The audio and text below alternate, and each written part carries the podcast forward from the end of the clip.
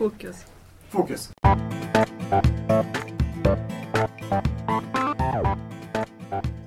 Hej och välkomna till Lärpodden. En podcast i samarbete med Barn, elevhälsa, skolutveckling, Mediotek Sundsvall och Sjönsmo skola. Vill ni veta mer om avsnittet gå in på pedagogsundsvall.se larpodden och skriver ni om oss i sociala medier använd gärna hashtag larpodden.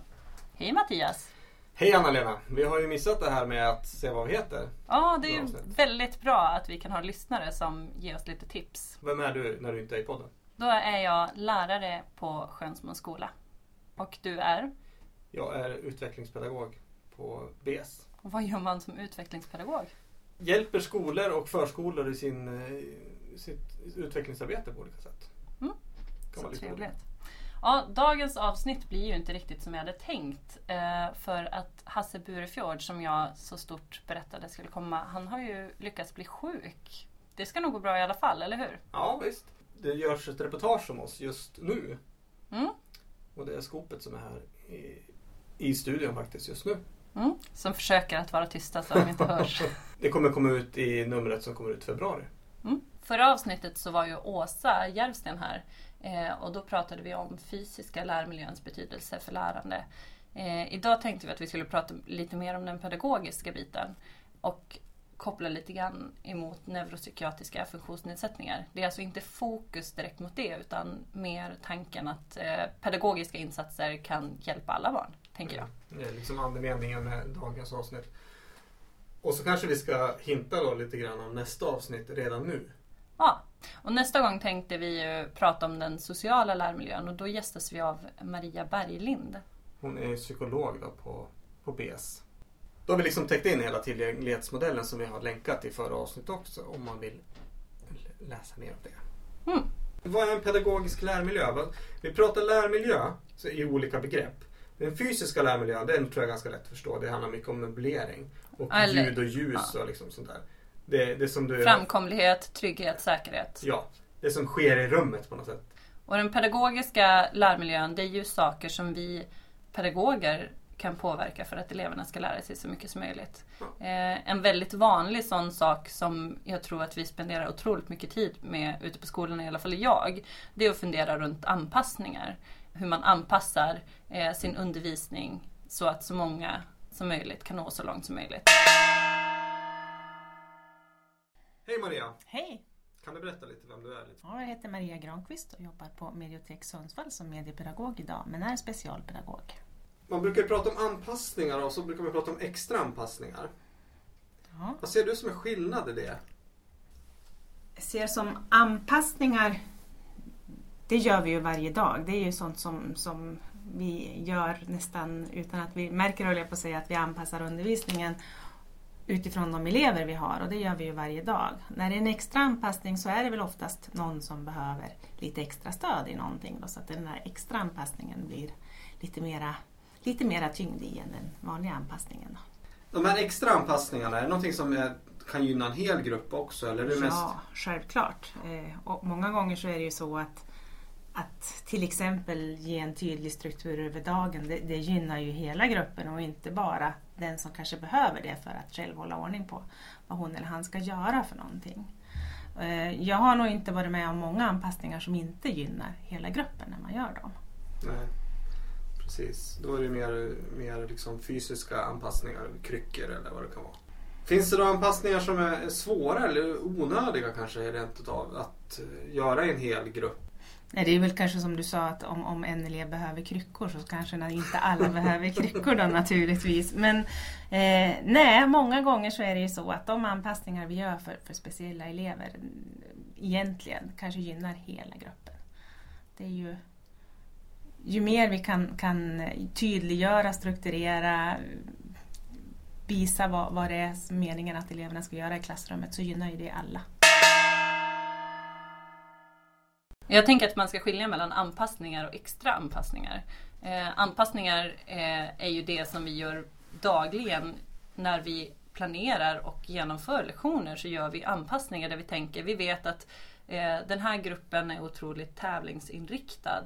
Därför behöver jag tänka på de här sakerna. Eller eh, de här eleverna eh, tycker att det är jobbigt att lyssna på långa genomgångar. Så därför så delar jag upp det eller liknande. Så att vi anpassar ju dagligen i vårt arbete. Medan extra anpassningar, det är ju när vi känner att de anpassningar som vi gör i klassrummet kanske inte räcker till och vi behöver tänka till lite extra.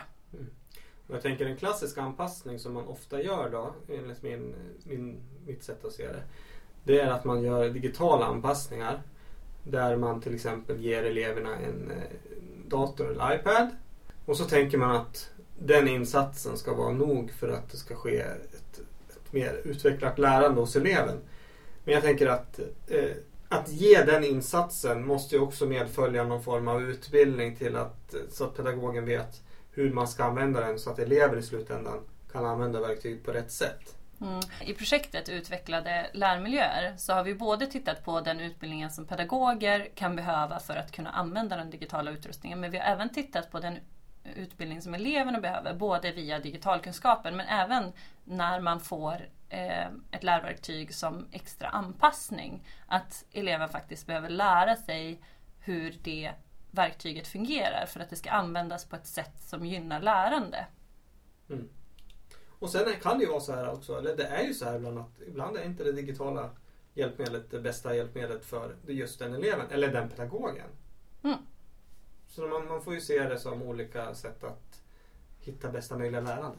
Absolut. Jag, jag, kan ju se att, att eh, digitala eh, hjälpmedel i väldigt många fall öppnar dörrar. Men att man kanske använder det även där det egentligen inte ger någon vinst för lärandet. Eh, för att väldigt många tycker att det är väldigt lustfyllt.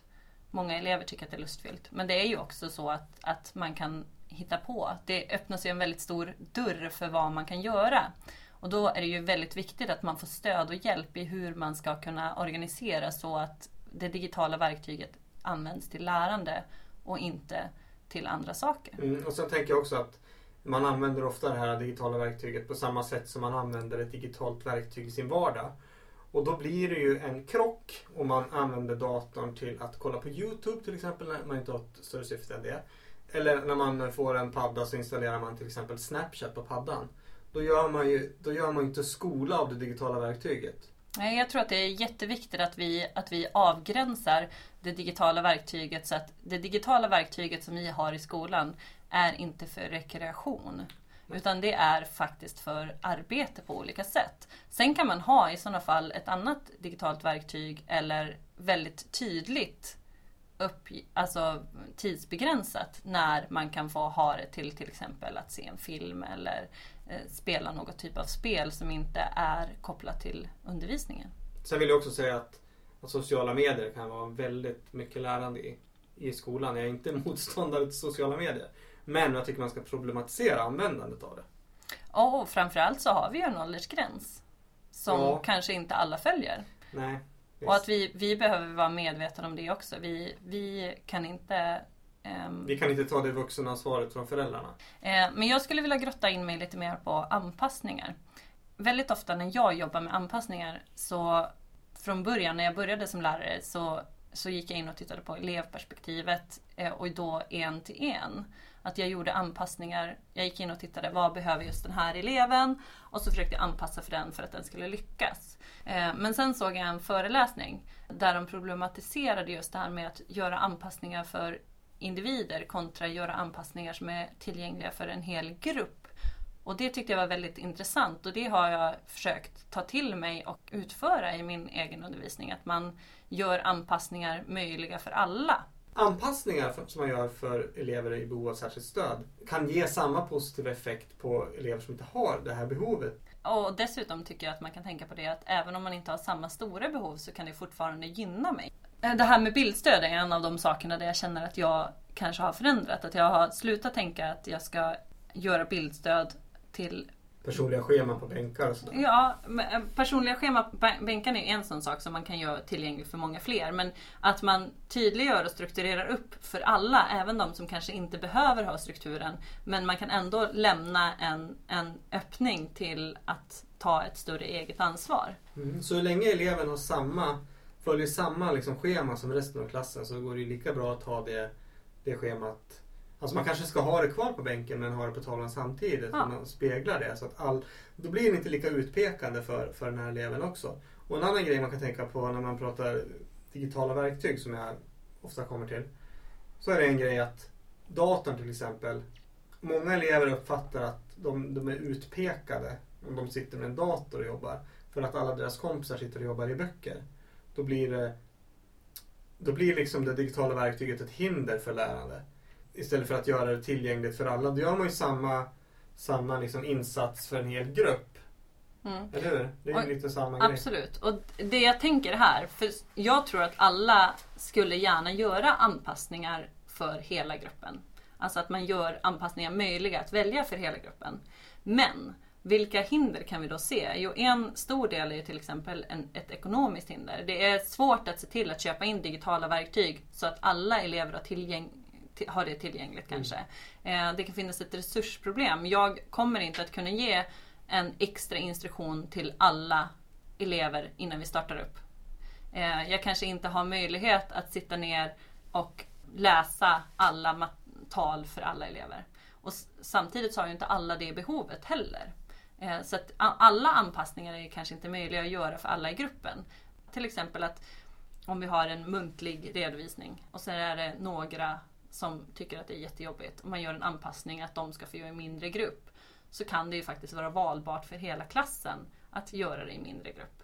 Eller om man har ett skriftligt prov men några har, tycker att det är svårt att skriva så kan ju anpassningen vara att de som känner att det är svårt att skriva kan få göra en muntlig redovisning. Att man gör de anpassningarna möjliga för fler. Ska du jobba formativt då måste du också anpassa dina sätt till att mäta kunskapen på något sätt. Risken med det här det är ju att elever som tar den lätta vägen väljer kanske det lättaste sättet att bli examinerad på. Mm. Och då tänker jag att där är det ju jag som pedagog som får försöka förklara för den här eleven att fast eh, det här har du visat för mig redan. Och jag skulle behöva att du visar det här istället. Att man får använda sin pedagogiska kompetens och didaktiska kompetens till att förklara att det, du behöver utvecklas vidare och för att utvecklas vidare ska du ta det här steget. Precis, och då jobbar man formativt. Mm. Då, då kommer man ju kring det där. Nu kommer det dröja ett tag till nästa avsnitt. Och det kommer ut eh, den 13 februari. Och då är det Maria Berglind, psykolog, som besöker oss i studion och pratar social lärmiljö. Mm. Och vill ni veta mer om det här avsnittet, kanske kolla på länkar och sånt, så går ni in på pedagogsundsvall.se larpodden. Skriver ni om oss i sociala medier så använd gärna hashtag larpodden. Tack för idag Anna-Lena. Tack för idag Mattias. Hej då! Ja.